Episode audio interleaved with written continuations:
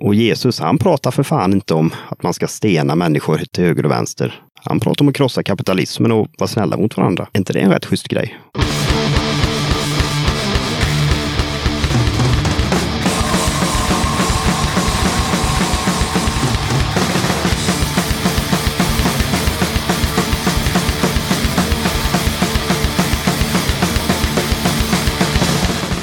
Tjena! Du är varmt välkommen till avsnitt 36 av den här podcasten som jag, Yxan, har valt att kalla för Döda katten. Innan vi rullar igång bandet med intervjun så kör vi lite musik och tips om släpp. Det blir inga gigtips den här gången, för jag har inte fått in några. Och sen så är det tillräckligt med eh, tips för spelningar i tidigare avsnitt vad det gäller juni och juli.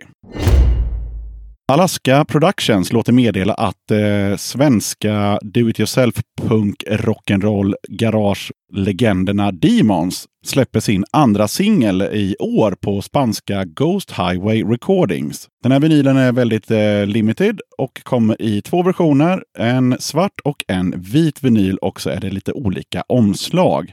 Sjuan släpptes den 13 juni och Eh, för att beställa den så går du till Ghost Highways hemsida. Bandet är också tillbaka på vägarna och de håller just nu på att bokas upp för eh, festivaler för sommaren och hösten 2018. Demons kommer bland annat att spela på Gutter Island Garrett Rock Festival i augusti.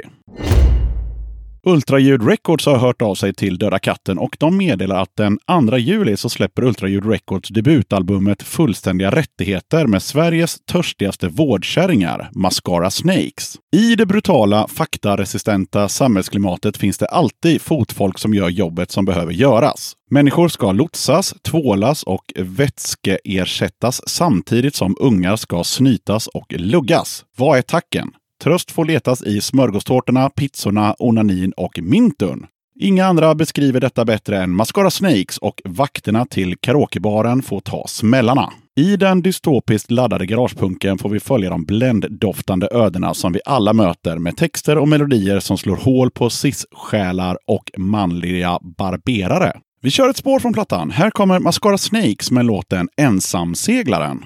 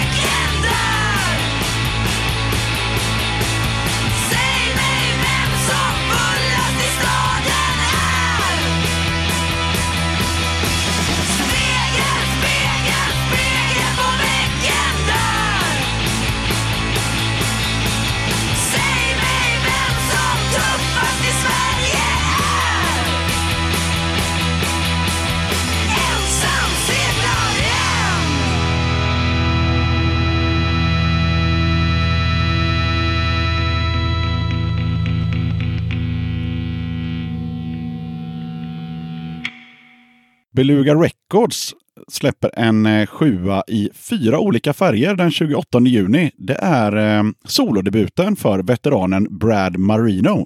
Sjuan heter Four Track Attack och eh, Brad Marino är mest känd som sångare, låtskrivare och gitarrist för bandet The Connection. Det här är verkligen en solo-EP eftersom Brad sjunger och spelar alla instrument på plattan. Låt oss lyssna på ett spår från sjuan.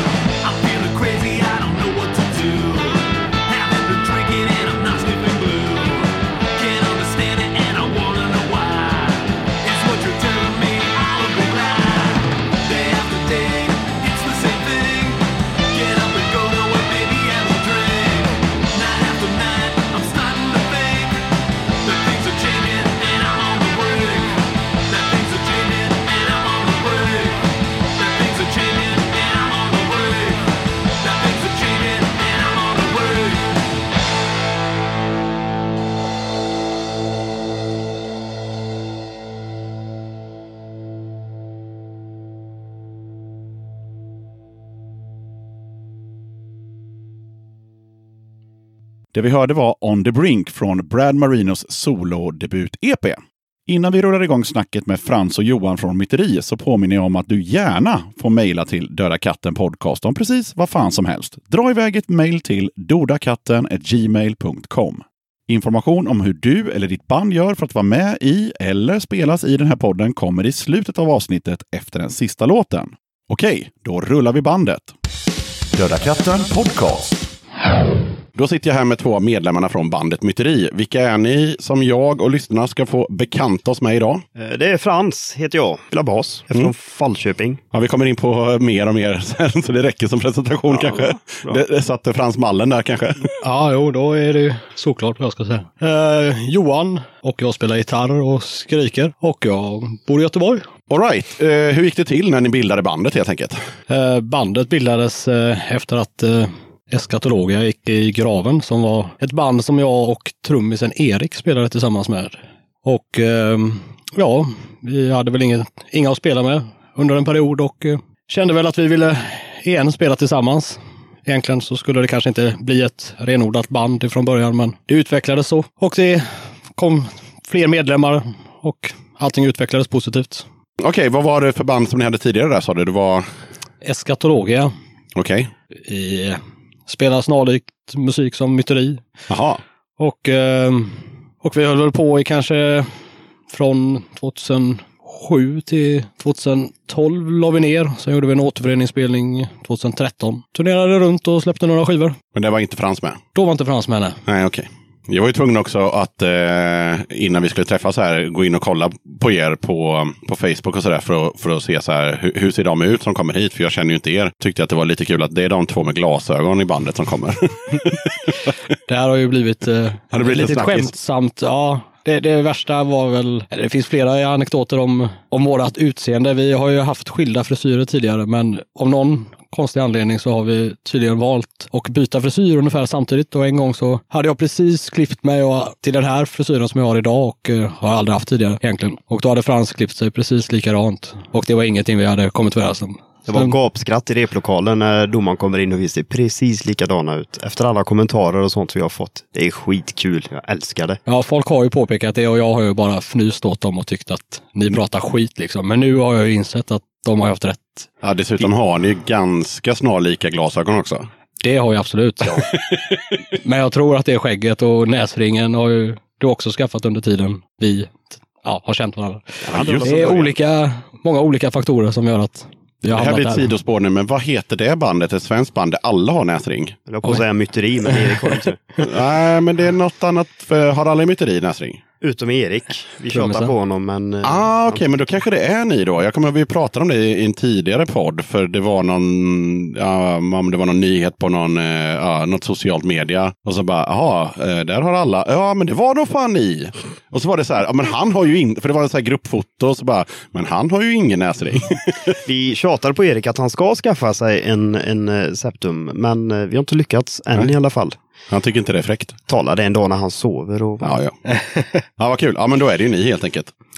Ja, eh, och sen när ni väl då hade bildat det här bandet och drog igång på allvar, lät ni som ni hade tänkt er?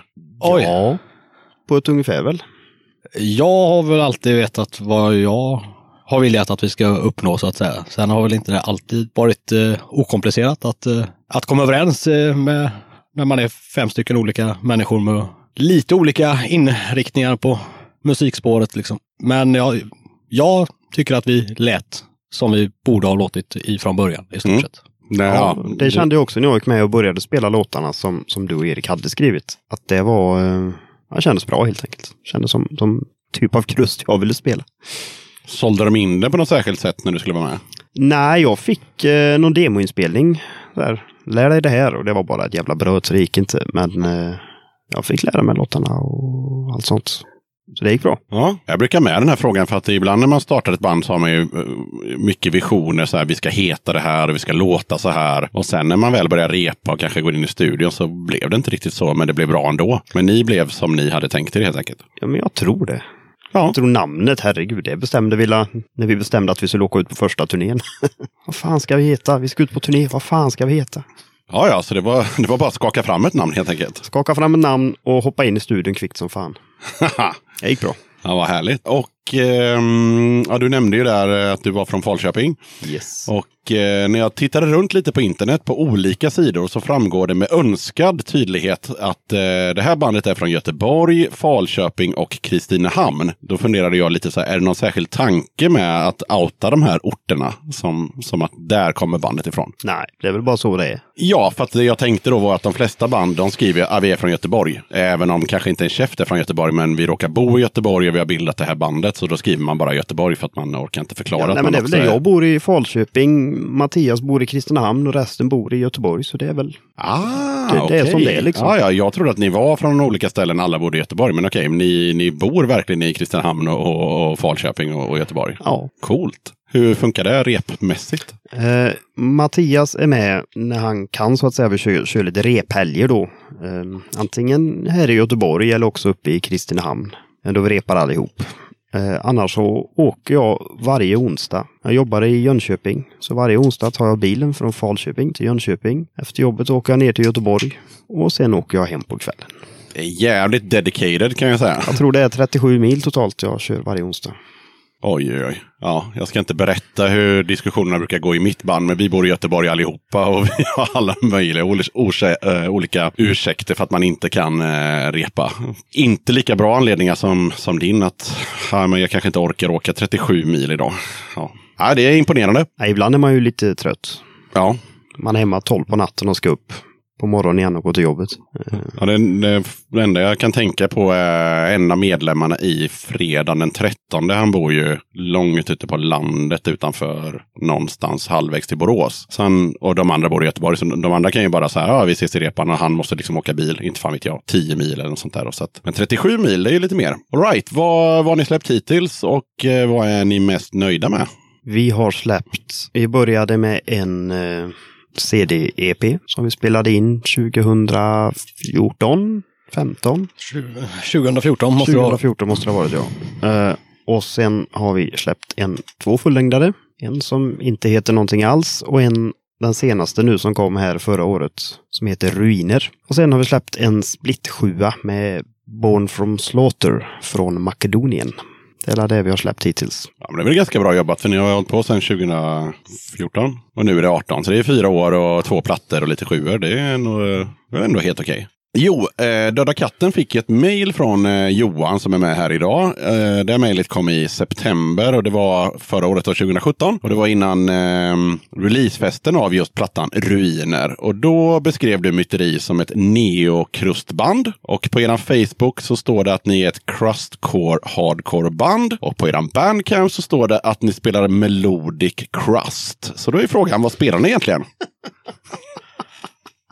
Rätt nöjd med den frågan. Vi spelar alla något sånt? Eh, eh, det känns som att jag på något sätt, eftersom jag sköter om de här bitarna, får, får ta till ord och försöka svara, reda ut den här frågan. Efter, eh, jag har förstått det som att vi, hade, att vi spelade någon emo-krust under en period och jag gick runt i alla olika plattformar som vi har på nätet och skrev emo-krust, vilket eh, några i bandet fick nys om och eh, tyckte att det blev, var väldigt dålig beskrivning på vad vi sysslade med, utan det var neokrust Eh, och kan- eller melodisk, så- hard, eller melodisk eh, krust. Kanske var så att vi tyckte att eh, emokrust låter töntigt. Så kan det vara att ni tycker det.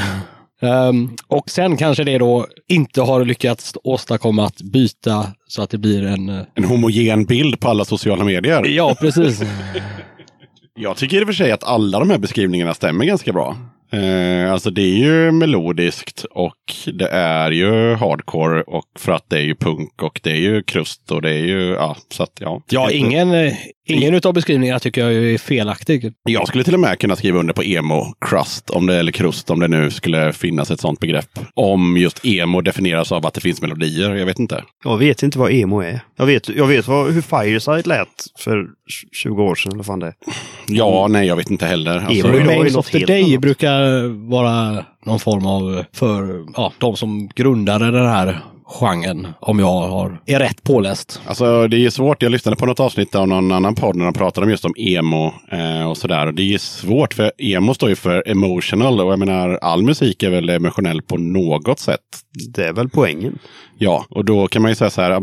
Ja, och sen om man inte låter som My Chemical Romance som är typ flaggskeppet inom emo-rock typ. Eh, tydligen. Ja, det är jättesvårt. Alltså emo. Ja, jag vet inte. Tokyo Hotel klassades som emo på något sätt har jag för mig. Eh, ingen aning. Det, det är svårt. Det är väldigt svårt tycker jag också.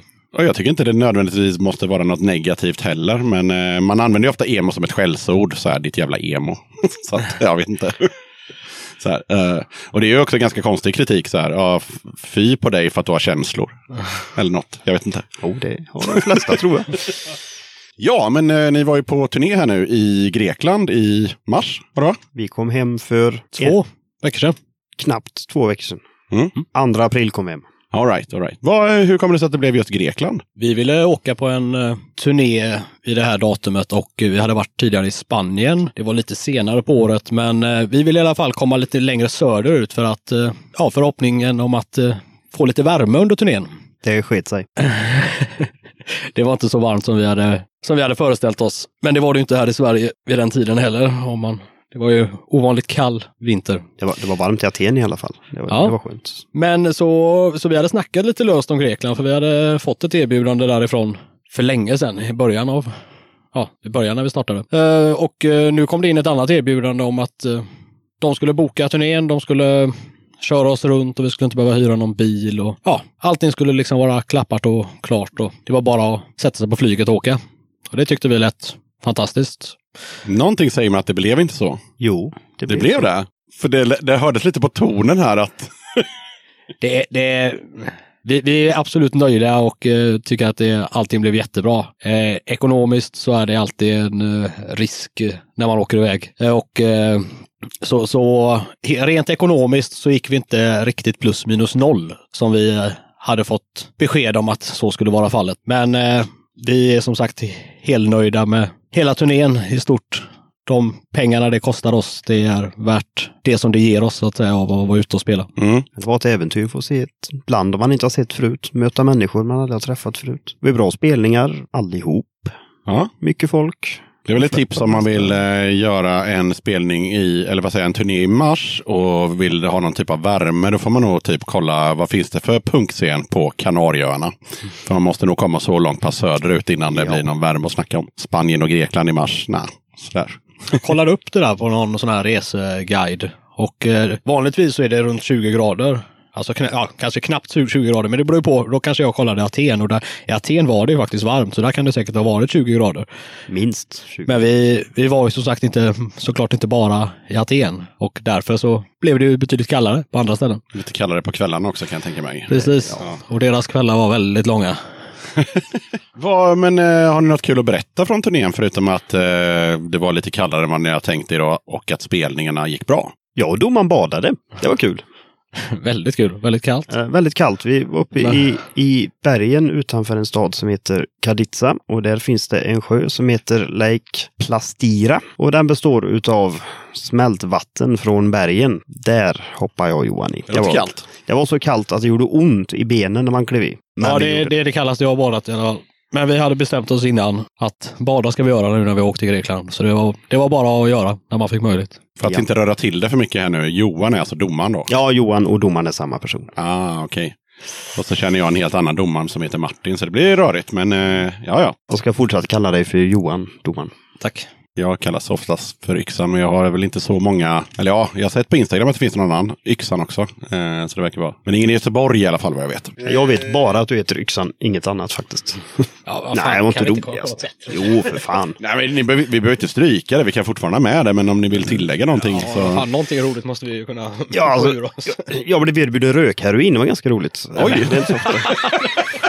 Jag vet inte om du behöver inte varje dag. Ja, jag tackade nej. Ah, okej. Mm, Jag vet inte om du behöver ha med det i podden. Ja, det kan, vadå, det var väl inget konstigt med det. Du blev erbjuden där och du sa nej. Vad- Ja, ja, inte, men eh, det hade varit roligare om du hade sagt ja och berättat hur det gick. Ja, det hade varit hysteriskt kul. Vad säger jag? Ja, alltså det är en lite rolig anekdot i sig. Det kommer fram en kille, vi stod utanför, spelat i Aten. Vi spelade, detta var ett riktigt slumområde vi spelade i. Så kommer det fram en kille, sen börjar han snacka norska. Han har bott i Norge i nio år tror jag det var, eller tolv år. Vi stod och snackade lite. Han påstod att han jobbade på något projekt för norska staten. Först började man fundera, varför är det någon som jobbar för norska staten ute och promenerar i ett slumområde? Och hänger runt någon slags punkspelning. Exakt, han hade inte med, med just spelningen att göra. Eh, Men sen man erbjud- råkade vara där. Ja, sen erbjöd han med rökheroin. Då tänker jag att nej, han jobbade nog inte för norska staten. Jag tror inte det. Nej, tve, tveksamt. han var ganska trevlig ändå. Alltså, Ja, ja. ja alltså, jag är ju, alltså, det är klart att man har blivit erbjuden droger då och då, men just rökheroin har har faktiskt inte kommit några erbjudanden. Jag hade nog också tackat nej faktiskt. Ja. Det hade jag nog inte. Ja, rökheroin är ny. Ja. Annars, det mesta andra, det, det har man ju naturligtvis. Men just heroin, den var ny faktiskt. Ja, ja lite oklart. Ja. Senast jag blev erbjuden droger kan vi flika in här var ju en väldigt konstig grej. Jag var på Kingshead, det kanske var ett eller två år sedan, så stod jag i Pisaren. Och det var det en kille, vi stod tre stycken. Eh, han stod i mitten och så stod, det, stod jag till vänster om honom och så någon annan snubbe som han inte heller kände till höger om honom. Och eh, så tog han fram sin mobiltelefon eh, samtidigt som han pissade så han ja, bara körde utan att hålla i kuken. Och så la han upp tre stycken linor med ja, tjack eller koks eller någonting eh, på sin mobil. Och sen så frågade han om vi ville ha samtidigt som han pissade. Så han skickade sin mobil. Liksom. Var det gott? Nej, jag tog faktiskt ingenting. Men, eh, men eh, lite oklart varför man gör För det är väl ganska dyrt liksom, kan man tänka sig. Men ja, Snäll kille. snäll kille. Eh, har, lite, har lite över, bjuder på i pissoaren samtidigt som man pissar. Så var det faktiskt i, när vi spelade i Portugal.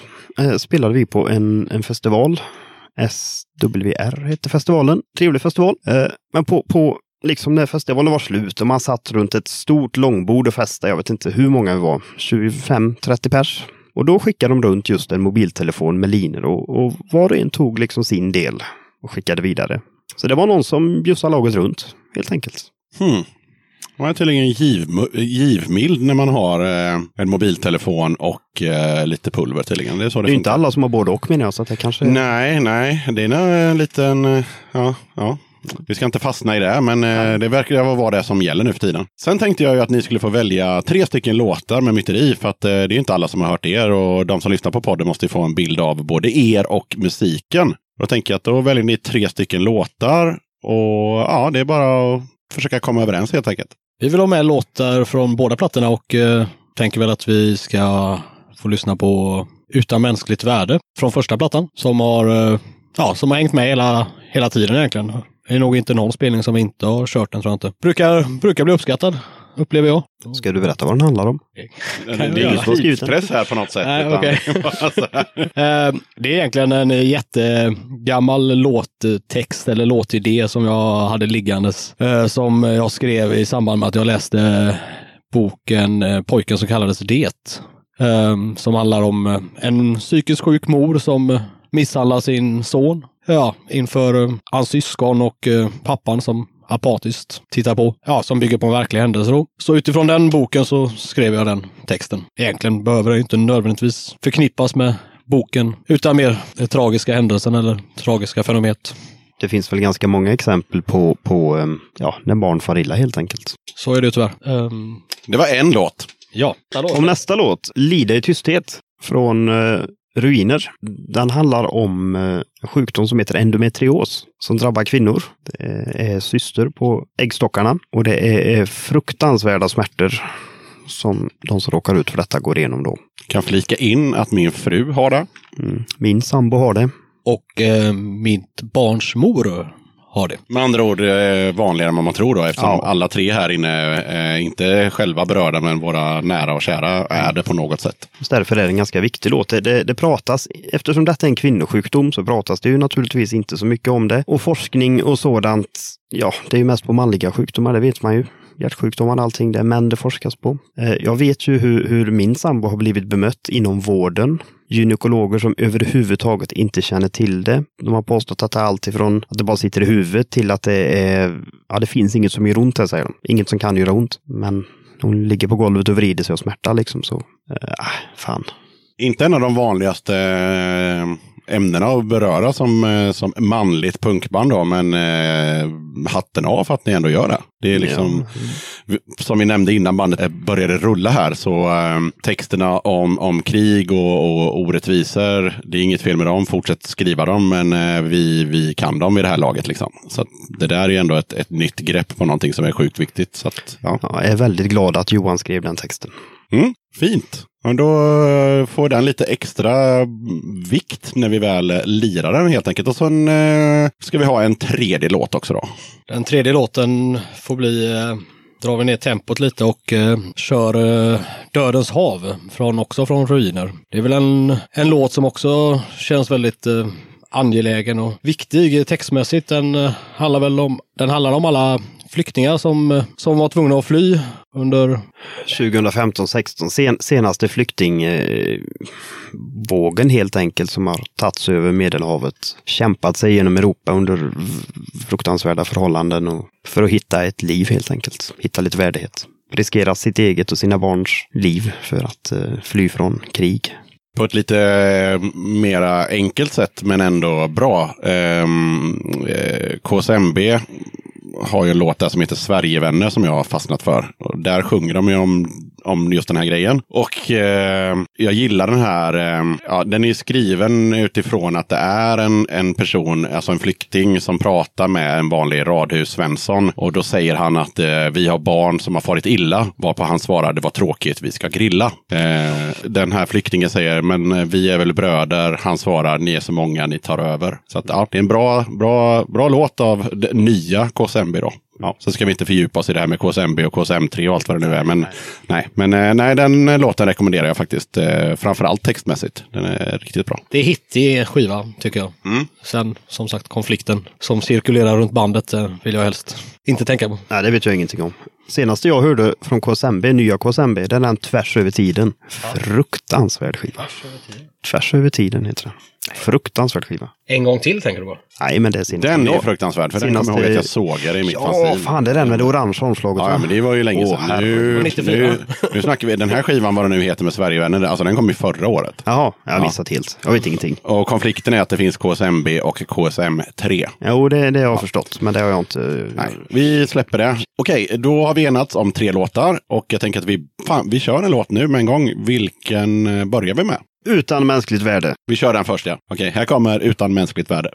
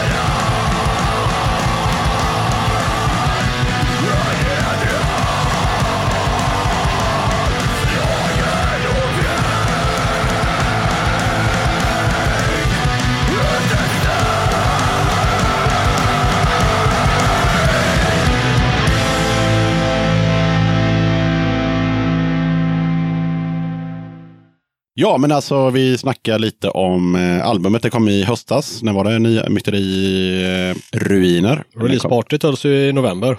Mm. Det var ganska exakt då det släpptes då. Okej, ja. Och ehm, Det var en kul fest. Det var en kul jävla fest. Vi hade massa band. ja, alltså det Det var, det var inte bara band. ni, utan det var... Nej, nej, för fan. Vi hade sju band. Oj! Det var skitkul. Jag tror att det var sju band och vi, om jag minns rätt. Ja, Okej, åtta band då. Nu ska vi se, vilka var det här nu? Det var Anhedoni från Malmö. Satans bra. Det var Protestera. Varit med på bägge våra releasefester. För att de är, de är bra. Väldigt bra. Jävligt bra. Och bra folk. Fan, Och, vad var det eh, mer för band? Systemfel från eh, Arvika. Som vi också har spelat med där. Ja, Också väldigt bra live. Också väldigt bra. Typ Bird and Beast. Bird and Beast. Varav en av medlemmarna var han som spelade in våran platta. Bägge plattorna till och med. Bägge plattorna ja, alldeles riktigt. Och eh, allihop, alla plattorna. Ja. Vad var det mer för band? Gas lirade. De är bra. Det är ju släktband mellan Myteri och Gast. Fast eh, i och för sig bara vokalisterna som är bröder helt enkelt. Och eh, Karl, Karl var jag. med oss och, på scen och sjöng eh, Dödens hav. Jo, och så spelade ju Agenda, våra vänner från Stavanger i Norge. Det, var roligt att de kom ner. ja, det var kul. Och det var jag med på scen och spelade en låt med dem. Du må icke sova. Det verkar ha varit en jävla skiva med folk som eh, spelade med varandra och, och så vidare. Eh, Gust eller Gust har ju dessutom varit med i den här podden eh, för ett tag sedan. Så ni som inte har hört det, det är bara att bläddra tillbaka i Döda kattens diskografi så hittar ni den. Hade ingen aning om att det fanns ett brödraskap där också, men det är roligt. Ja.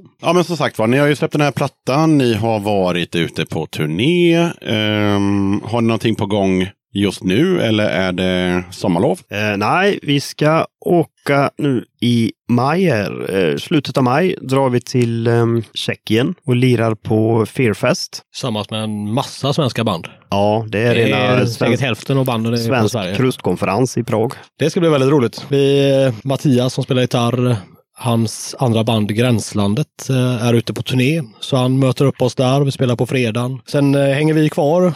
Vi andra i bandet och andra har väl vidare. Men vi får hänga kvar och se resten av banden och uppleva festivalen. Även på lördagen. Och Och jag och min sambo åker ner lite tidigare, så turista lite och lite sådana grejer. Ha det gött! det blir härligt. Ja, Och sen i juni drar vi till Kiel och spelar på en festival som heter Kiel Explode. Tillsammans med bland annat fredag den 13. Eh, Svalbard, Svalbard. spelar. Det ska bli väldigt roligt att se. Vad var det mer? Massa band jag inte vet. Massa band som jag inte riktigt kanske har kollat upp än. det är ändå kul det där med, med, med Prag och Tjeckien. Så att de verkar ju gilla svenska band. Mitt band eh, spelade där i eh, 2016 och då var det i och för sig inte så många svenska band. Men det var också bara en endagsfestival. Så det var vi och eh, Laut Styrmer. Men eh, då var det totalt åtta band typ. Så här. Det var restarts och något annat. Så att det är ändå eh, ett, ett, två av åtta band från Sverige så är det ändå, känns det som att det är ganska mycket för att vara, vara i, i Tjeckien. Liksom. Så att de verkar gilla det. Det är ju en kille som heter Mirek som ordnar detta. Eh, inte bara Mirek givetvis, men han har han är inblandad i detta och han har Phobia Records. Mhm. Och det är ju många svenska band. Och Jag kommer också ihåg att eh, med mitt förra band innan det, Slaktattack heter de, då spelade vi på eh, Play Fast or Don't. Och då var det ju, ja, det var ju vi och så var det ju fredagen den 13 som vi precis nämnde och det var, det var War Collapse och säkert fyra svenska band till. Eh, så att de verkar gilla svensk punk i, i Tjeckien helt enkelt. Ja, Det, så är det. Så är det. och, vi, är- och vi gillar ju som svenska band att åka till Tjeckien. Det är Jajamän. Trevligt att vara där. Prag är, tror jag, min favoritstad i hela världen. Eller av Ja. de städer jag varit i. Jag försöker åka dit åtminstone en gång per år. Mm. Eftersom det är en underbar stad. Jag har nog varit där människor. fem, fyra, fem gånger. Jag, jag kan hålla med dig. Också ett tips om man eh, vill tatuera sig billigt så är Prag ett bra ställe. De har eh, prisbelönta tatuerare och det är väl ungefär en tredjedel av priset. Så att jag gjorde själv en tatuering där och min fru gjorde en och eh, han som gjorde min frus tatuering berättade att just engelsmän, för i England är de ju inte så jävla bra på att tatuera som ni kanske har sett. Det blir sådär. Då åker folk eh, en gång om året till Prag eh, från England. Så de bokar liksom sina tatueringstider ett år i förväg. De bara, ja men då tänkte jag köra den här grejen om 12 månader så vi ses då. Och även en bra stad för veganmat. Jaha, okej. Massa goda restauranger och, och, och eh, som man kan käka sig mätt. I varje gathörn känns det som. Det finns en kedja som heter, heter den Mr. How tror jag. Jag tror det är det. Där, där, där plockar man liksom buffé och sen väger de tallriken. Så att man plockar alltid åt sig för mycket. Men man ska ju äta det man har plockat till sig. Så man får snällt trycka sig full och sen rulla ut ur restaurangen. För allt är så jävla gott hela tiden. Ja, det är ju bara uppskattat när man måste äta upp tycker jag. Det är en god och fin och tradition som vi borde bevara. Ja, så är det. Ja, 2014, då var ni ute på er första turné har jag läst mig till. Och den hette Nordic Crust Attack. Och där lirade ni i eh, Norge, Sverige, Lettland, Litauen, Polen, Ungern, Slovakien, Kroatien och Tyskland. Hur var den turnén?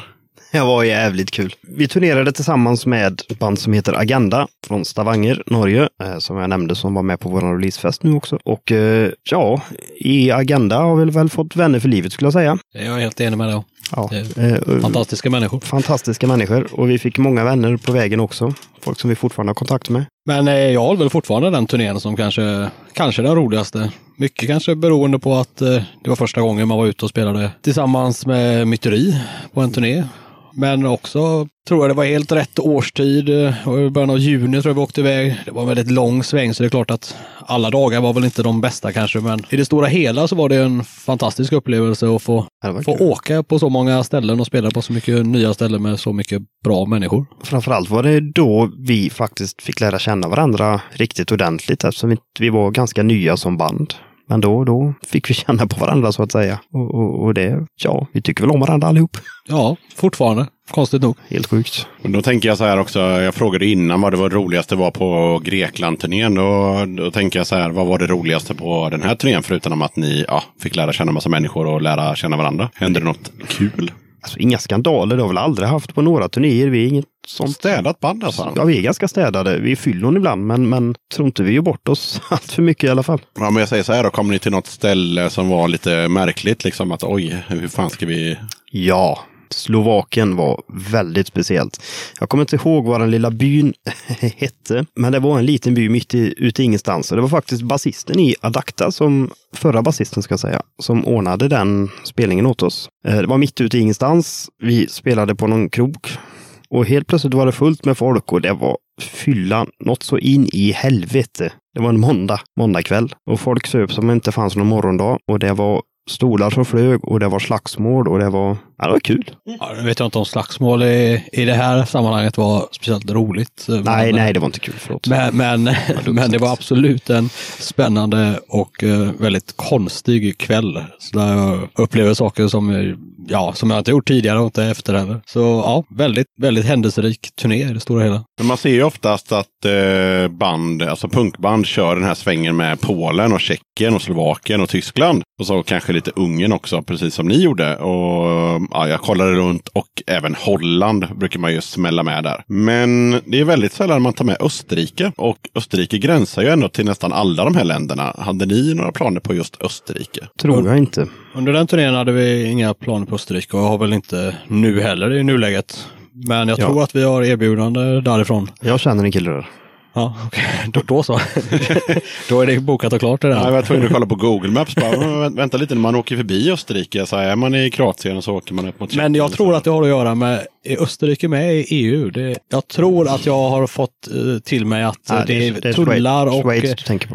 Är det Schweiz jag tänker Det på? är Schweiz. Ja, Ja, Österrike då sket ju det Just det, på, på Ja, den turnén var vi halvvägs in i Vitryssland också. Det var ganska spännande. Vi skulle åka, jag kommer inte ihåg vart vi skulle åka. Vi skulle åka från, jag tror det var Tjeck, Polen till Polen, ja. Tjeckien. Ja. Så jag bara ställde in GPSen på närmsta vägen. Jag, det var jag som fick ta den skiten för den. Och helt plötsligt kom vi fram till en gränspostering. Vad fan stod det där? Belarus. Bara helvete också. Det var dragna automatvapen och Ja, vi körde in där och så stod det en, en dam där med en k-pist eller något sånt där på, på magen. Hej, sa hon. Hon var jättetrevlig. Hej, har ni visum? Nej, vi ska bara åka till vart fan det nu var. Hon bara pekade. Ja, det är fem mil ditåt. Men tyvärr, ni får åka runt. tror att den resan, ja, den, den lilla avstickaren där, den, det var väl en tre, tre timmar ungefär, som var, ja, som inte kom rätt helt enkelt. Just det, vi skulle till Warszawa. Så var det. Alltså, ja. Och vi kom sent.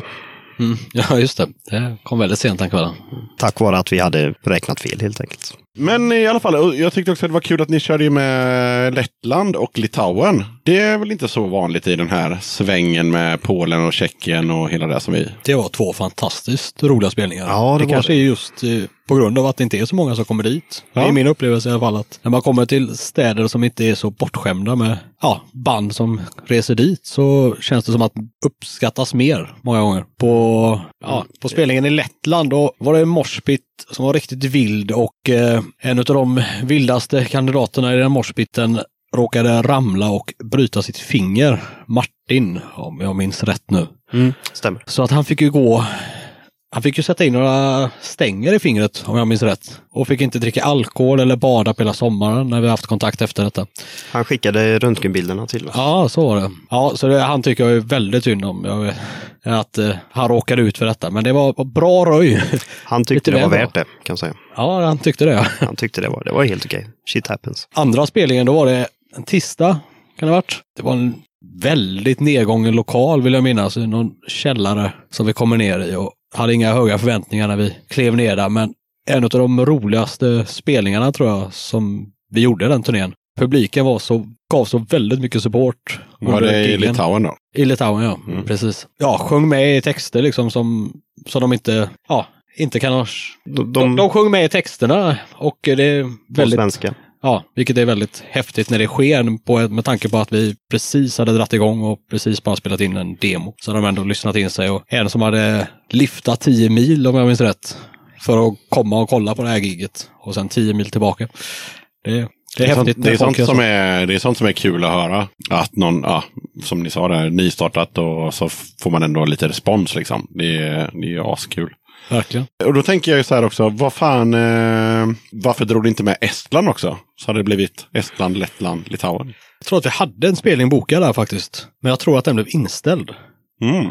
Så minns jag det. det. Den turnén bokades ifrån början av Trond som spelar med Agenda och som kontaktade eh, Eskatologias mail och eh, hörde om spelningsmöjligheter i Sverige. Vilket ja, resulterade i att vi i Myteri då åkte tillsammans med dem på den här turnén. Och eh, då var det en spelning bokad där. Men eh, tyvärr, den blev inställd. Så. Det är sånt som händer. Men jag läste också att eh, innan den här turnén, då, alltså i den första turnén, så gick eh, Joe och bandet skilda vägar på grund av, och då hittade jag ett citat, difficult circumstances called for a breakup between Myteri and Joe. Och då undrar man ju såklart, vad hände där? Är det dags, dags att dra, dra sanningen nu Johan? Är det dags att vi... För det här står ändå på Myteris hemsida, eller ja, på Myteris Facebook. Vi är så jävla diplomatiska ska du veta. Är det dags att lägga korten på bordet? Jag, jag var nog inte riktigt Ja, det så diplomatisk när jag, när jag skrev till Joe när han, eh, jag tror att det Jävla var idiot. tre, tre veckor innan första giget som vi gjorde på 128 här i Göteborg. Så lät han meddela att han inte skulle komma till Sverige och eh, vara med på turnén. Vilket han hade lovat dyrt och heligt ett antal gånger efter han flyttade tillbaka till England. Han är alltså britt och han ja, okej. kom från London och, och flyttade till Göteborg en period och gick med i myteri då. Men eh, hans tjej gjorde slut och han bodde på min soffa under två veckor för att försöka ja, hjälpa honom och försöka ändå komma till rätta så att säga här i Göteborg. För han sa att han var det här han ville bo. Och vi körde på och repade. Men eh, till slut så till slut funkade det inte för honom och då flyttade han tillbaka. Men han sa att det bara skulle vara för, en, för ett tag. Och att han, ja, som jag sa, lovade att komma tillbaka till Sverige. Vilket, eh, ja, det var ju det vi fick utgå ifrån. Vi hade en två veckors turné som var, kändes väldigt viktig för oss alla. Liksom. Det, det är både för respekt för alla inblandade bandmedlemmar som har tagit ledigt och alla arrangörer som har sett till så att vi kan komma och spela. Men alltså, så lät han meddela då fyra, eller vad säger tre veckor innan första giget då. Och ungefär en månad innan turnén, tror jag det var. Knappt en månad. Att han inte skulle göra det. Och då fanns det ju inget annat. Eh, fanns det liksom inte något utrymme för någon diskussion eller försöka komma fram till en lösning med honom. Utan det, då var det en person som jag ja, inte har någon respekt för överhuvudtaget. Den jäveln. Jag är alltså fortfarande förbannad. Ja, jag, hittade den på Ja, det- Instagram häromdagen och det är, ja, det är någonting som växer inom en så fort man eh, kommer att tänka på det här. Det är, för jag vet hur många timmar jag la ner på att boka den turnén och hur mycket roddande det varit. Vi hade tryckt upp merch och vi hade spelat in den här EPn som vi skulle ha med oss. Alltså det var för, alltså första turnén, det var liksom kanske den som krävdes mest arbete för. Eftersom vi var så pass nya. Vi hade hållit på kanske några månader liksom när vi började boka det här. Det var ju juni och vi blev ju inte ett fullskaligt band förrän i januari. Så att det var, det var mycket låtar som skulle skrivas och repas in och ja, bli så att säga ett liveband. eh, Vi Utan att jobbade vi ens hade gjort det. Hur, hur, eh, vad, vad gjorde ni då liksom? För då, då måste det ha liksom blivit, då, det måste, då, då då brann det ju knutarna liksom. Då var det slänga sig på telefonen, ringa alla vi kände. Till slut fick vi, Johan du fick genom någon kompis kompis eller något i den stilen. Eller ja, Ja, du fick fatt i Mattias helt enkelt. Ja, jag träffade Mattias i samband med en festival i Knivsta. Där vi träffades för 2006 tror jag. När jag spelade tillsammans med ett ja, band som heter Krissituation och han spelade med sitt band Samurai Overdrive från Kristinehamn. Och där träffades vi. Sen har vi haft lite kontakt till och från på nätet. Och Pratar vi kommer- om eh, Knivstapunken nu? vi pratar nog om Knivstapunken. Ja, Jag tror den Narkopunken heter- kanske det hette. Ah. Där. Ja, jag, jag var där, Ja, vet jag. det kan hända att ni spelade något år vill jag minnas. Vi spelade ett år och det var roligt för att de, eh, det var någon slags folkpark och de bara pumpade rökmaskin som fan. det var roligt. Ja. Eh, sorry att jag bröt. Ja. Så, så han, ja, som Frans sa, vi, vi, vi ringde och vi skrev till alla vi kunde komma och tänka på som spelade gitarr och jag hade väl någon form av, jag, jag tänkte väl att det måste vara en gitarrist som klarar av att lära sig de här låtarna. Det var liksom melodigitarren som skulle ersättas. Det var väldigt mycket som skulle lära sig. Så, men jag trodde att Mattias skulle kunna göra det och ja, en hel del andra. Men Mattias visade intresse och var väldigt snabb på att svara. Och, ja, han tyckte det skulle bli roligt liksom. Det märktes. Han kom ner och repade första gången, var det veckan innan första spelningen. Det tror jag. Satte allting direkt. Vi satt utanför Ah. replokalen och han bara, ja, så tog jag ut låten så här. Jag fick sitta hemma och spela in låtarna med ordistad gitarr för att han skulle lättare kunna ta ut dem. Och sen så kom han dit och så visade han, ja, jag har tagit ut det så här. Och det var ju, ja, 99 procent rätt. Sen var det en låt som han inte hade tagit ut. Då visade jag den, ja, kanske på två minuter och efter fem minuter så kunde han den. Så det han räddade oss verkligen i den här situationen med, ja, sitt intresse för gitarrspel och, och intresse för att åka med. Liksom. Så då gjorde vi spelningen på 128 och sen gav vi oss ut på turné. Och där någonstans blev vi myteri, kan man Ja, säga. Han frågade tredje, fjärde giget tror jag om, han, om det fanns någon möjlighet att han skulle få, kunna få fortsätta med att spela med oss. Och jag ville ju säga ja direkt men jag kände att vi får genomföra turnén och vi får prata ihop oss när vi har kommit hem. Så det gjorde vi och Jag tror inte det var någon som hade minsta lilla tvekan om att Mattias var våran kille helt enkelt. nej, det, det var ett ganska ovanligt eh, lätt beslut att fatta i bandet. Ja, han är en fantastisk människa och en fantastisk gitarrist. Så att det, det Men det är det enda medlemsbytet ni haft då, kan man säga? ja. Ja. Ja, som mm. myteri är det enda medlemsbytet. Och då kommer vi till den obligatoriska frågan. och gästerna flyger lite lätt bakåt i stolarna. För nu kommer den. Vad betyder punk för dig? Jag lovar att inte svara Gigi Allen på den frågan. Nej, punk är, punk är en stor grej och det har förändrats ganska mycket för mig under åren. Eh, jag har ju liksom hållit på med punk på ena eller andra sättet sedan jag var 13 år gammal och jag är 38 år nu. Från början var det ju att man skulle be alla dra åt helvete så fort man fick chansen.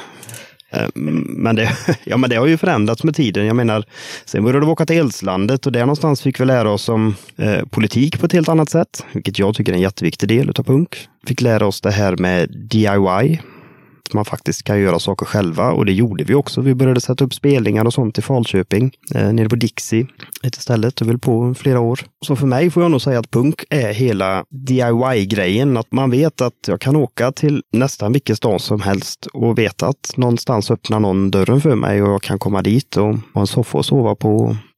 Ja, det är en slags gemenskap. Det är ett samhälle utanför samhället. Det är, det är rätt fränt. Och så är det musik givetvis.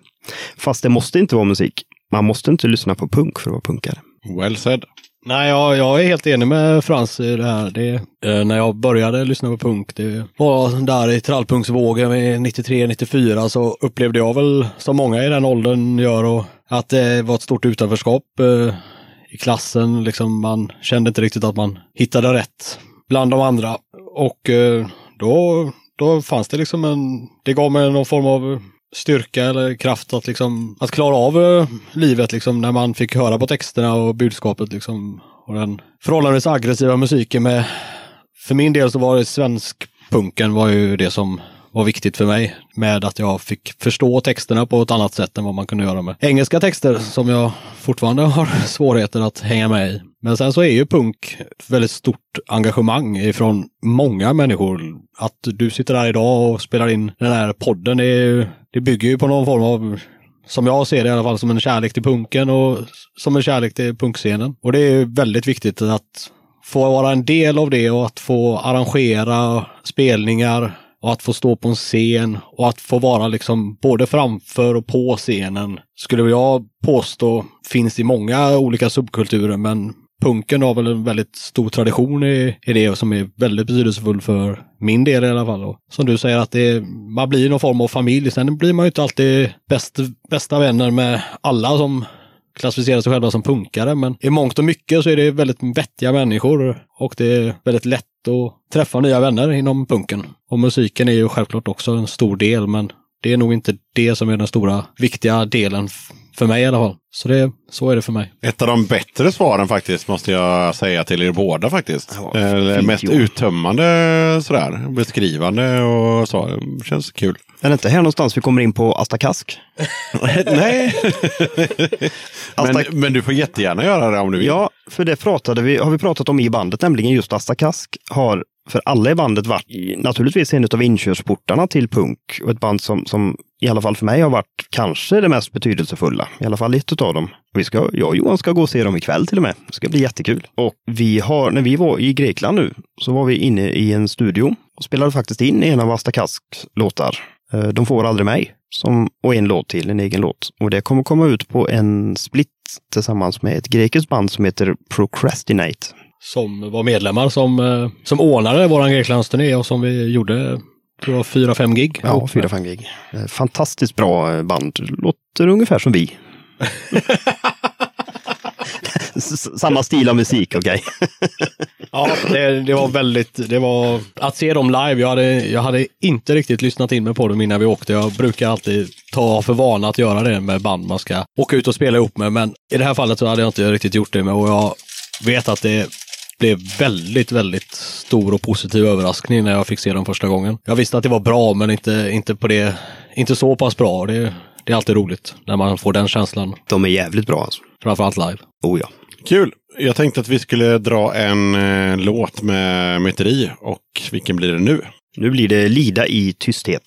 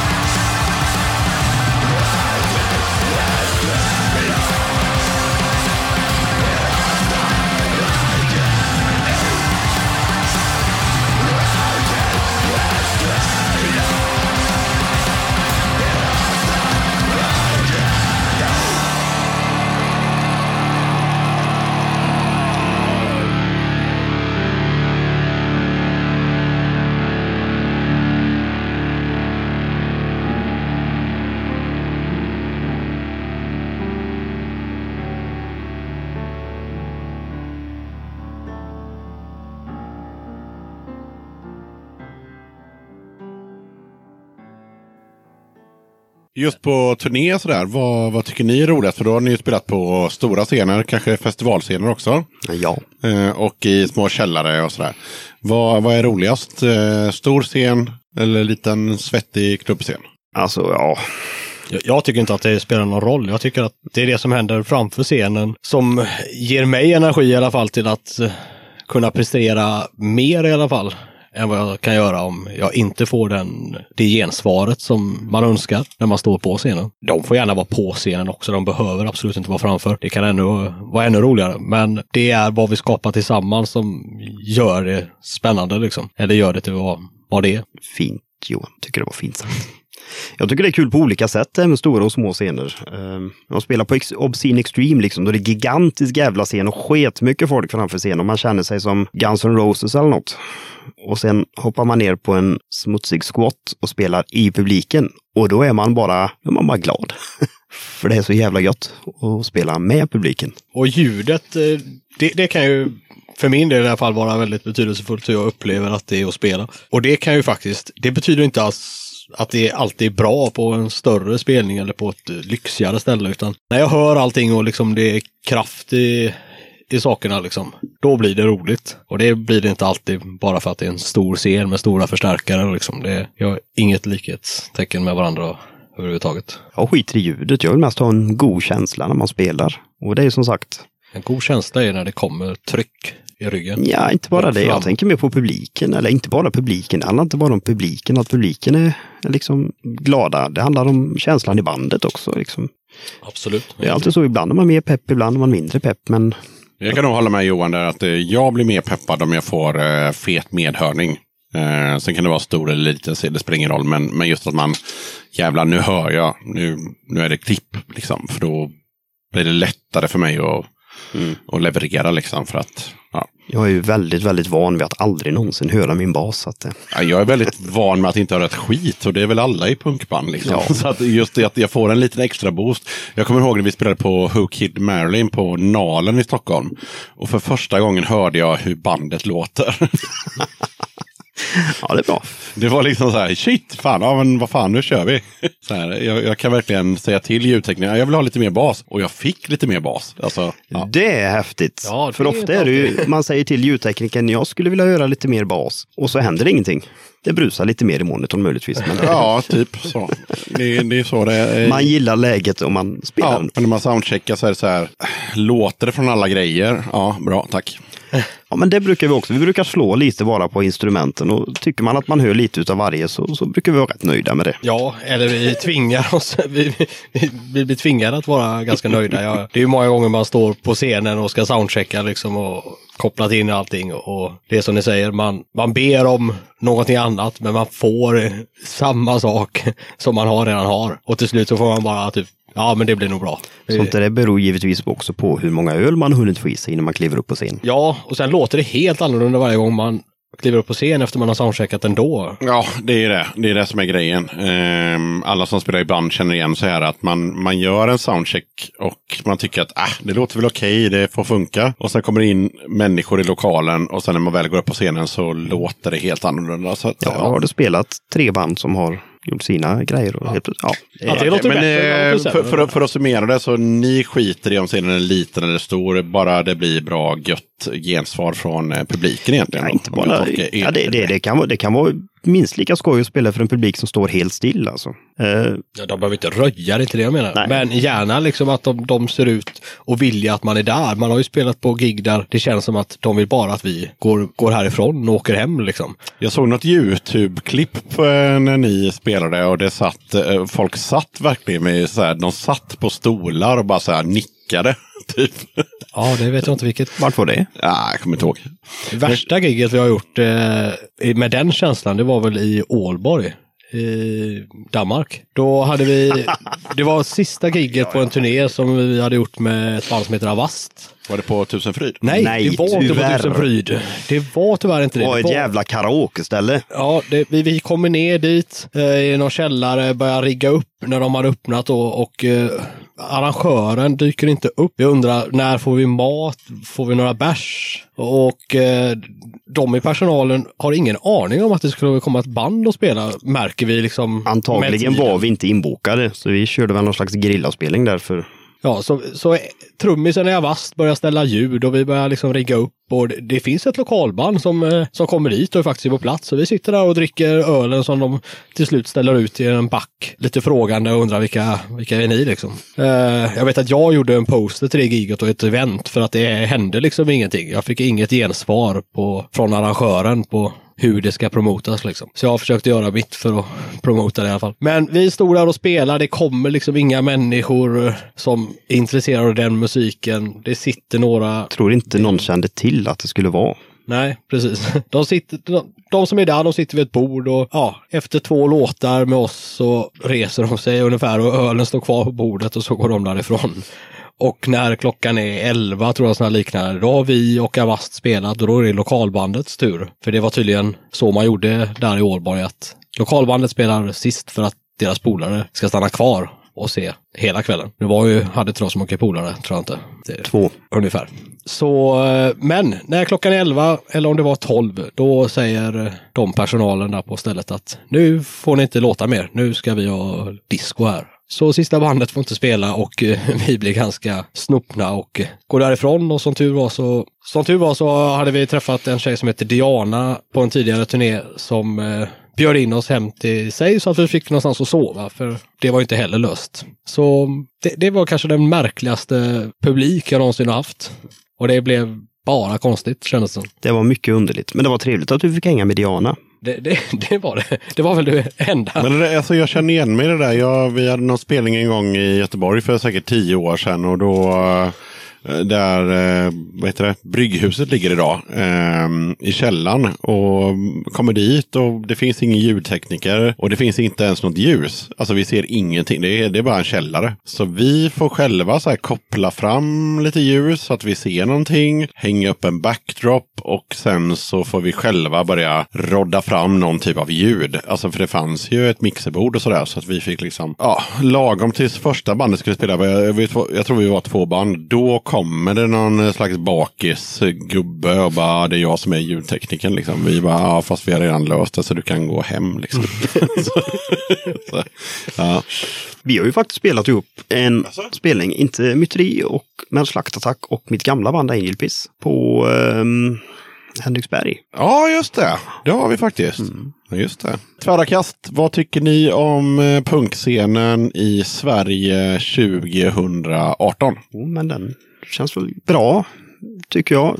Det är en del spelningar och en del andra grejer. Eh, Grejen är väl att jag tycker scenen är gammal. Det är ju gamla människor. finns Mig själv inkluderad. Lite yngre människor, rättare sagt. Nej, jag, jag ser ju bara i Falköping. Jag vet ju hur det var på, på 90-talet. Då var det ju alltid nya 15-åringar med, med grön tuppkam liksom. Jag ser inte en enda punkare i Falköping längre. Det är dött. Så går ju du och lägger dig efter sena nyheter också. Ja, ja. Jag är gammal. Barbas. Ja, ja. Eh, ja, jag kan inte heller svara på det. Jag tycker bara att det är i, i Göteborg så är det, jag tycker att det är bra. Det är flera arrangörsgrupper och jag gissar på att, eller jag vet att det är samma i, i Stockholm och Malmö och sådär. Men jag har ingen aning om hur det är i ja, Falköping och ja, Tranås och Östersund och sådär. Så lite mindre städer. Jag har faktiskt ingen aning om hur, hur Nej. scenen ser ut. Storstäderna är ju i allra högsta grad levande. Det, det håller jag med om. Eh, Småstäderna, jag vet, jag vet inte. Nej, men då säger vi så här. Eh, prove us wrong och skicka ett mejl till dodakattenetgmail.com och berätta vad ni gör i Motala eller vad ni nu håller på någonstans. Så vi får en bättre bild. Jag läste i alla fall en recension av eh, Myteri då på Scene Point Blank. Och det var en väldigt intressant recension. Och eh, där så, för det första så var recensenten lite, det lät som att han var lite irriterad över att först kom eran eh, självbetitlade platta. Och sen så han hade inte mer än typ andas så kom eran nästa platta.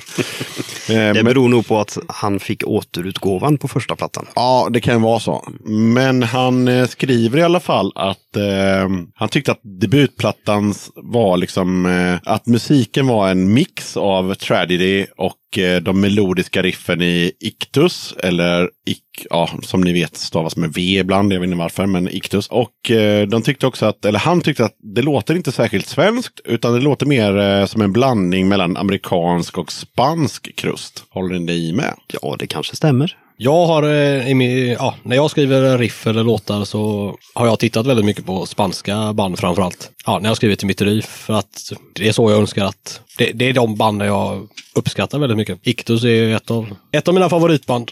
Så att, att få höra det från någon annan är, känner jag är bara roligt. Det är positivt. Är det den skitroliga recensionen där recensenten i fråga räknar upp allt som hen inte gillar med skivan och sen ger den 9 av 10? Nej. Nej. Han går igenom lite hur ni lät på första skivan och hur ni lät på andra skivan och eh, talar om att ni inte har stagnerat och eh, ja, det är en väldigt bra beskrivande recension faktiskt. Trevligt. I fortsättningen på den här recensionen så skriver recensenten att ni har bibehållit eh, soundet från myteri, men att det knappast handlar om en karbonkopia. Han tycker att eh, musiken har utvecklats mellan de här skivorna. Och vad tycker ni själva? Liksom, hur, hur har musiken utvecklats mellan skiva 1 och skiva 2? Jo, men det har ju hänt. Det är nog, eh, jag kan nog hålla med där. Jag tror att det fortfarande låter myteri, men, men, men visst har, har, eh, eh, har, har utvecklats lite grann. För det som, är, det som händer i den här recensionen som är väldigt lång, det är att han går in på i detalj hur ni utvecklar ert sound. Och då tänkte jag så att det är onödigt att jag berättar det, utan det är bättre att ni själva får säga vad ni tycker är utvecklingen. För att han, han börjar med att skriva, har de stannat? Har de bara kopierat och gjort en ny skiva? Och så skriver han no! Utropstecken. Och sen så är det en lång utläggning om varför ni är mycket annorlunda på den andra skivan.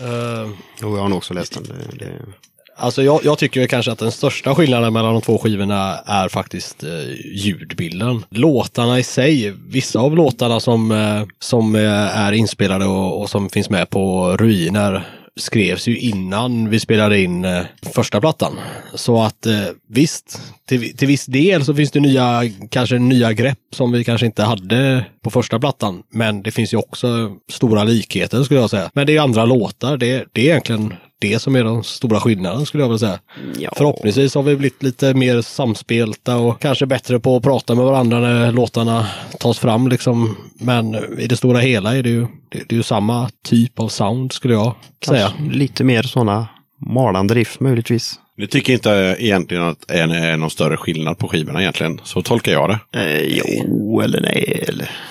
Fan, jag vet inte. Det är svårt. Det är svårt. Det, det, det är ingenting det, det, det är svårt att recensera sin egna skiva. Ja, det är väldigt svårt jag. att recensera sin egna skiva. Tror jag att alla har olika... Men jag tänker ändå, ni har ju ändå den skivan och så har ni den skivan. Och så är det så här, eh, vad är skillnaden? Men första, första skivan är ju liksom, den var ju inte tänkt som ett album ifrån början utan den skulle spelas in som en split med Agenda. Och, ehm, och så spelade, ja, vilket eh, gjorde att vi fick eh, göra det här intro och outro ganska så, ja, kanske inte helt genomtänkt ifrån början, men känns som att vi lyckades ändå få det till en bra helhet. Eh, så den, den var ju inte tänkt som ett helt album, vilket är skillnaden gentemot den senare skivan Ruiner, att eh, där, där tänkte vi liksom, har vi nu en, en låt som går lite långsammare då, eller som inte bara maler på med D-takt som väldigt många av våra låtar gör, liksom, vad har vi för olika, olika ingångar i låtar och så vidare, liksom, börjar alla likadant och Alltså mer genomtänkt liksom. Vi pratade mer om hur låtarna liksom låter på Ruiner än Ja, på första plattan. Men Diskutera faktiskt hur låtar börjar och slutar och sånt där. Ja, du fick ju till och med oss att klippa bort ett intro för att du tyckte att alla låtarna började med gitarr. Man kan säga att eh, andra albumet är lite mer genomtänkt då. Så, så känner jag. Ja, första albumet det är väl ganska mer- naturligt tänker jag. När man är, Ja. Vi spelade in första, första albumet, då hade vi varit ute på första turnén och sen så helt enkelt så var det väl ganska, ganska tätt in på i alla fall första turnén som vi började inspelningen av det albumet. Nej, det började du spela in runt jul någon gång vill jag minnas. Var det inte så? Jo, Erik la trummorna strax efter nyår, så att det var, hade gått ett Jaha. tag emellan. Det hade Då- allt gjort. Då minns jag fel och åren går. Tiden försvinner snabbare än vad man tror. Döda katten podcast. Jag passar på att hoppa in här lite snabbt för att berätta att du har möjlighet att stötta Döda katten om du tycker att det jag gör är bra och att du vill höra fler avsnitt. Döda katten sträcker ut en hand för att få hjälp med att fortsätta leverera avsnitt om punk och alternativscenen med regelbundenhet. Att driva Döda katten podcast medför kostnader i form av ljudhotellshyra, porto, teknik, domännamn, program, inköp av merch, resor och en hel del annat. Om du vill hjälpa podden ekonomiskt så är det ovärderligt. Det hjälper mig att driva podcasten men även utveckla innehållet, dels gällande gäster men även ljudkvalitetmässigt. Du måste absolut inte vara en Patreon för att kunna lyssna på podden. Döda katten kommer alltid att vara gratis för dig som lyssnar. Men om du kan tänka dig att månadsvis bidra med några kronor så kommer ditt stöd verkligen att uppskattas. Jag gör inte podden för att tjäna pengar. Jag gör det för kärleken till punken, för alla möten med härliga människor och framförallt för er som lyssnar. Eran feedback är den största anledningen till att jag fortsätter. Kika gärna in på patreon.com dodakatten. Länkar till kattens Patreon-sida hittar du på Döda Kattens Instagram, Facebook, Twitter och eh, på dödakatten.se. Skitsamma. Eh, vilken, är, är ni mer nöjda med nya skivan än den gamla skivan? Då? Eller känner ni att den, eh, för jag tänker ni har ju ändå låtar från gamla plattan på eran playlist idag tänker jag och så vidare. Så att, Jag tror nog att jag skulle nog säga att ja, jag är mer nöjd med, med Ruiner än med första skivan. Men sen vet jag inte riktigt varför. Kanske bara för att den är nyare. Jag har ingen aning. Det är inte så att jag inte, liksom inte lyssnat på, jag har knappt lyssnat igenom skivorna liksom sen vi spelade in dem. Hela skivorna menar jag. Jag har absolut inte lyssnat på bägge två efter varandra och jämfört. Jag och Frans skiljer väl oss ganska mycket i, i förhållande till det här med att, att lyssna på sin egna musik då kanske. Jag har väl lyssnat väldigt mycket på båda plattorna och eh, framförallt ljud, ljudet som vi jobbade med väldigt mycket med på, på Ruiner-plattan som vi absolut inte eh, på något sätt eh, jobbade på med första plattan så tycker jag att ljudet är väldigt mycket trevligare att lyssna på på andra plattan. Och eh, sen är det inte alla låtar jag tycker är bättre än än när de är på första plattan. Utan man har ju alltid sina favoriter och det kan ju skilja sig lite med tiden också. Men eh, helt klart så är ju det nya albumet är ju helt klart bättre skulle jag säga. Mer genomtänkt, bättre producerat och mer genomtänkta och bra. Jag kan ju berätta för er som lyssnar att eh, innan bandet började rulla så fick ju eh, Johan och Frans uppgiften här då att välja låtar som vi ska lyssna på. Och eh, då, då, var det, då slängdes de fram och tillbaka mellan nya och gamla plattan eh, med vad som kunde vara bäst att representera bandet och sådär. Så att eh, ja, jag, jag förstår att ni är lite kluvna inför. Självklart tycker man alltid att den senaste plattan är bäst. Annars skulle det vara konstigt. Liksom. Det skulle vara ett stort misslyckande att känna på något annat sätt. Ja. Ja, det, fan, det hade varit kass. Tänk om man tänk om vi spelar in en platta som vi tycker är svinkass. Både låtar och hela skiten liksom. Vi är ju i och för sig ganska bra på det här med att, att göra någon slags förproduktioner. Att vi spelar in låtar och lyssnar igenom. Vad, vad, är det här liksom rätt? Är detta bra? Är det genomtänkt? Och sånt. Så att jag tror inte att vi skulle göra en platta med låtar som vi inte är nöjda med. För mig är det, sen jag skaffade inspelnings, alltså demoinspelnings, hemmainspelningsmöjlighet så skulle jag aldrig i mitt liv kunna tänka mig att göra en låt som jag inte själv, eller som inte ens spelas in och som har möjlighet att lyssna på utan bara hör i replokalen. För att det är väldigt stor skillnad att lyssna på en låt som bara man spelar i replokalen och lyssna på den i en inspelad version med, där man hör faktiskt alla instrument. Ja, när man hör alla instrument och framförallt så har vi ju en gitarrist som vi inte repar med varje vecka utan han repar väl ihop en, två gånger i månaden. Det finns alltid grejer som, som, som kan, man kan missa på vägen helt enkelt. Men i alla fall, nästa fråga är ju såklart, hur kommer nästa platta med myteri låta? Den kommer låta uh, väldigt, väldigt likt Asta Kask. Nej, det Jo, kommer den inte göra. riktigt. Nästa platta som kommer ut är nämligen en split med eh, Procrastinate och eh, en av låtarna är skriven av Asta så att den kommer lå- låta Asta. De får aldrig mig. Och sen en annan låt som inte kommer låta som Asta. Den kommer låta som oss. Hörde ju, eller jag har ju också spelat upp den i podden. Eh, något norskt band som också körde De får aldrig mig fast den heter eh, någonting på norska då. Så det verkar vara en eh, populär låt att köra cover på. Ja. Det finns ju ett helt, eh, ett helt album, tror jag, i alla Jag, fall jag, jag, tror, att- jag tror att, jag, ursäkta att jag avbryter, jag tror att det var Brutal Kuk. Brutal kuk. Bra Ja, band. från. Bra band. eh, det får aldrig mig, eller något sånt där. Ja, Ja. ja men eh, hur tänkte ni där? Att det var den låten som var bäst, eller? Eh, bäst vet jag inte, men den kom, kom överens om att den ville väl alla spela helt enkelt. Det är en bra låt. Eh, all, ja, vi satt och diskuterade och vad, vad Asta Kask har betytt. Och Asta Kask har betytt någonting för alla i bandet och vi ville väl säga tack. helt enkelt. Tack, Asta Kask. Ja, tack Asta Kask. och vi har frågat om lov och vi får, fick spela in den. Trevligt. Ja, och vi börjar faktiskt närma oss slutet. Då undrar jag såklart, är det någonting som ni själva vill eh, ta upp och snacka om som, vi inte har, som inte jag har frågat om? Vi kan ju börja med att säga tack Yxan för att du vill ha med oss i din podcast. Det kan vi stryka. Jag är ju mer glad att ni ville vara med. Så att, Ja, men det, finns, det är klart att det alltid finns saker att prata om. Jag menar, man, man kan ha långa utläggningar om det som händer i, i ehm, Syrien till exempel. Eh, man kan ha långa utläggningar om, om, eh, den växande nazismen i Sverige, rasismen och islamofobin. Eh, man skulle kunna ha utläggningar om... Jo, jag lyssnade på en dokumentär på, i bilen på vägen hit ner till Göteborg. Och de pratade om det här med det växande abortmotståndet i, i Sverige. Och P1 granskar.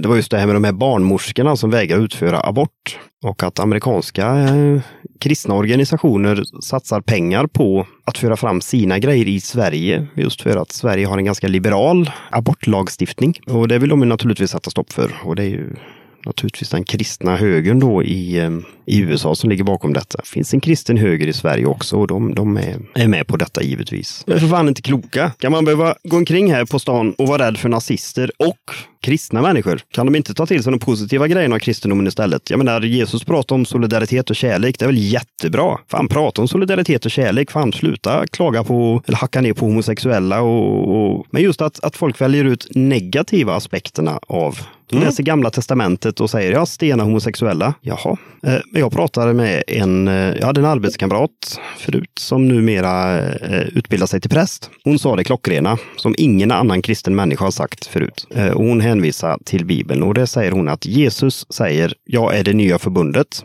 Och det betyder att Gamla Testamentet gäller inte. Ingenting som står där ska ha med kristendom att göra. Och Jesus, han pratar för fan inte om att man ska stena människor till höger och vänster. Han pratar om att krossa kapitalismen och vara snälla mot varandra. Är inte det en rätt schysst grej? Om man nu ska vara kristen, att faktiskt vara lite snäll mot sina medmänniskor. Istället för att bomba abortkliniker ja, jag är den första att hålla med. Det, Om man nu är så jävla dum i huvudet att man ska vara kristen, men det är ju... ja, det är också jävla bekymmer. att man måste ha men, det, men alltså det, jag skrev någon låt om det där en gång och då kallade jag kristendomen för de vuxna, eh, de vuxna människorna. Alltså, eller jag kallade Jesus för de vuxna människornas Molgan. Ja, det var en väldigt bra liknelse tycker jag. Eh, För det är liksom, alla fattar ju att det var någon snickare i Jerusalem en gång i tiden. Men det är, gör ingen större grej av det liksom. Men, eh, Är jag fördomsfull när jag säger att, att om man blir, inte bara kristen, religiös i övrigt och lägger sitt öde i någon annans händer, att man är inte kapabel till att ta tag i sitt eget liv. Är jag fördomsfull om jag säger så? Det där kan vi prata länge om. Alltså för, för, för vissa människor så kan det säkert vara en trygghet att, eh, att ha till exempel eh, kristendom eller judendom eller buddhism eller vad som helst. Att man har någonting att förhålla sig till för att det blir säkert på något sätt att man, ja, det är så här världen fungerar. Så att jag kan tänka mig att det är ingenting vi löser i den här podcasten. Men jag tror att det kan vara, det kan vara nyttigt för vissa människor att ha någonting att liksom luta sig emot. Det som är tråkigt är ju bara när man väljer, som du sa, att man väljer de negativa sakerna och man höjer dem. Liksom, och, och man lyfter ut de grejerna ur, ur, ur, ur texten. Liksom. Och till exempel då ska stena homosexuella eller, vad man nu ska göra. Liksom, så att man personligen tycker jag att man behöver inte ha någon bok överhuvudtaget för att leva sitt liv. Eh, man behöver egentligen bara ha detakt och bärs. Mm. Mm, det tycker jag är en väldigt bra sammanfattning. Det är sagt och bärs. Svårare än så är kanske inte livet. Nej men det var, helt ärligt, vi lever i typ 70-80 år och sen dör vi. Varför ska vi hålla på och så här, gå runt och leva efter en bok? Det känns ju askorkat. Ja, Ja. man har en kort tid. Bäst att göra det bästa man kan utav det. På det sätt som passar en, Ja, exakt. givetvis. Johan har varit tyst ett tag. Ja, jag har lyssnat till att det är intressanta samtal. Har väl aldrig fördjupat mig i den kristna boken. Jag sitter och fortfarande funderar på vad man kan prata om mer och det är väl egentligen bara en sak som jag tycker kan vara viktig att betona här nu att det är valår detta året.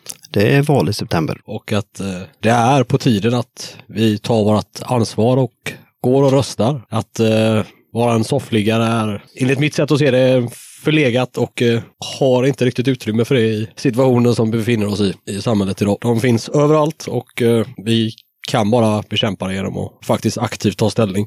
Det viktigaste det är är att inte så lätt att bara säga att vi måste rösta liksom. Vi måste rösta bort de som vi inte vill ha vid makten. Sen får du rösta på vad du vill.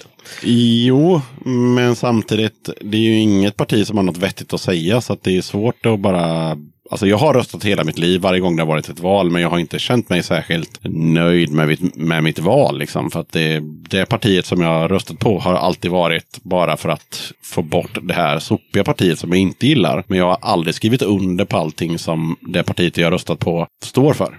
Det kommer man nog aldrig kunna göra med någon. För det är det- alltid... Parlamentarisk demokrati går ut för röstar man pest eller kolera.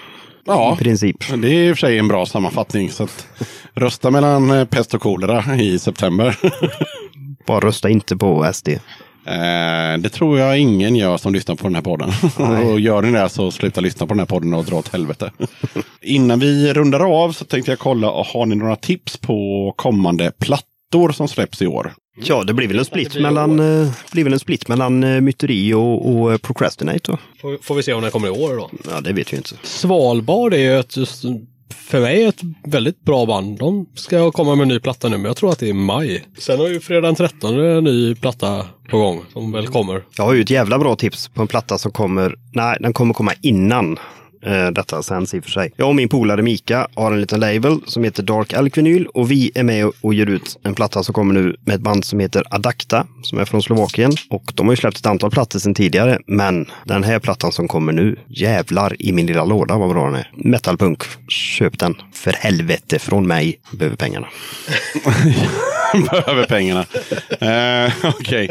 Och sen så funderar jag såklart på om ni har några tips på kommande gig eller festivaler då i sommar och höst. Förutom de vi har nämnt att vi ska spela på, så man hoppas på att man får träffa några andra människor också. Så är standard för mig är ju K-Town. Kommer jag förhoppningsvis hinna besöka, som är samma helg som Kiel, Kiel Exploit. Mm. Explode. Explode. Och eh, så är det Hygget planerar jag åka på. Det brukar jag alltid komma iväg på. Det brukar bli trevligt. Hoppas det håller samma standard i år. Vad jag kan komma på. Det är väl det. Jag Och tipsar ju såklart om eh, Punta La Rock som är 27 till 28 juli. Förmodligen Nordens bästa punkfestival. Så att eh, ni som åker dit, ni kommer träffa mig där. Jag har aldrig varit där faktiskt. Jag har varit där. Håller inte med riktigt. Fruktansvärt bra. Det är två dagar på en eh, gammal campingplats utanför Lempele i, i Finland. Band från hela världen och det är betoning på råpunk. Ja, de säljer lite plattor. Eh, ja, det är inget märkvärdigt. Det är, det är inget så här campingområde, bla bla bla, utan man slår upp tältet bakom scenen och sen så dricker man bärs och så kollar man på grymma band. Då tackar jag Johan och Frans från Myteri för att ni var med i Döda katten podcast. Tack. Tack så mycket. Hej då!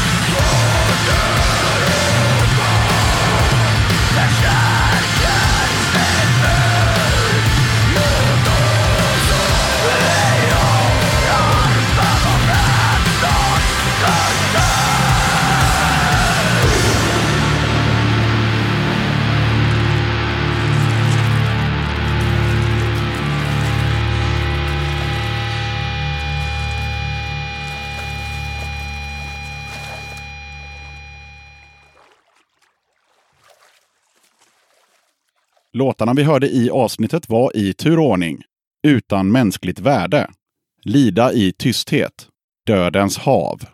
Tack som fan för att du lyssnade på avsnitt 36 av Döda katten Podcast. Mer musik och fler gäster behövs till kommande avsnitt, så tveka inte att höra av dig till dodakatten.gmail.com. Dit kan du till exempel skriva att du eller ditt band vill vara med i podcasten, så styr vi upp det. Men hur gör du då om du vill att din musik ska spelas i Döda katten Podcast? Ja, då är det bara att mejla över en mp3 eller något liknande format med lite information om bandet eller artisten så kommer jag lösa det. Mejla till dodakatten.gmail.com. Alright, det var allt för den här gången. Ha det så jävla gött nu så hörs vi i avsnitt 37 som kommer ut onsdagen den 11 juli.